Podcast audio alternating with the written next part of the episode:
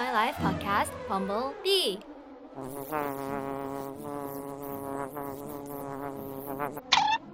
Ouch! I'm your host, Bona Bee. Today we're going to talk about remote control. Oh, breaking news! There has been a possibly dangerous unmanned aircraft spotted in Central Park, Songdo. I'm going to change today's podcast a bit to match today's events. If you have had an interesting encounter with a drone, go on and call in. Line 1, you're on Bumblebee. What have you got for us? Hi, Bonabee. Last week, I was doing the dishes by my sink window, and I saw something hovering near my window and peering in. At first, I thought it was a bird, but I realized it was a drone, and when it wouldn't leave my property, I didn't feel safe, so I called the police. Oh no, what happened? Tell us more. The police weren't able to do anything because apparently neither they nor the FAA can do anything about it because it was listed as for recreational purposes. Well, thank you for telling us your story. Have a nice day. For those of you listeners who aren't sure what the FAA is, it is the Federal Aviation Administration.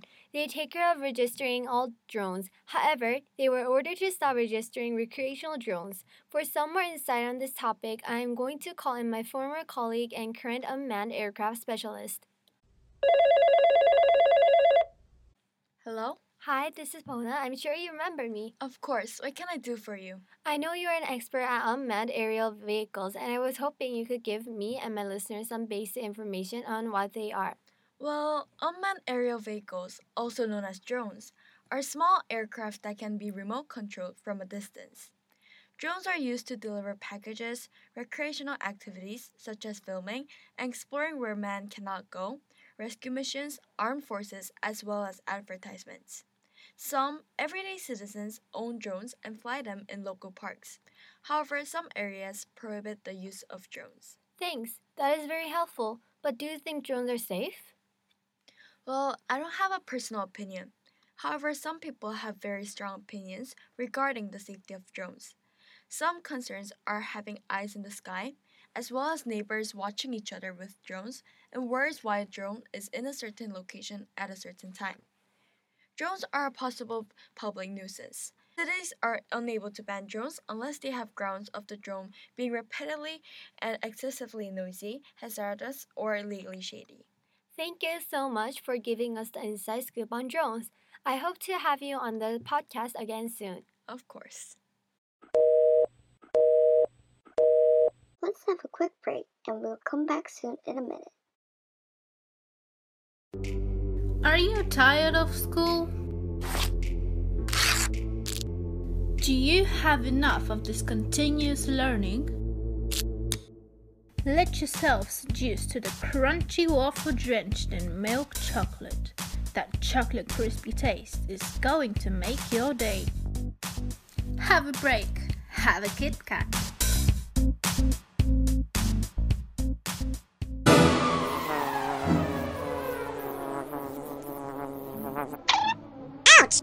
Since the emergency alarm went off, Emily and Esther B have been researching nonstop on the pros and cons of drones.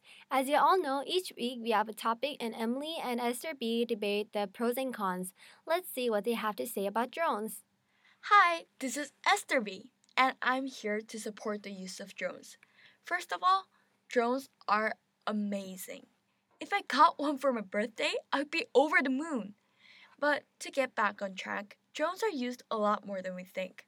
If you watch YouTube, I'll bet that you've seen aerial footage many times, but may have not noticed that the footage was filmed by drones. Even news networks use it. CNN's program, 60 Second Vacations, have a great deal of aerial footage in each clip.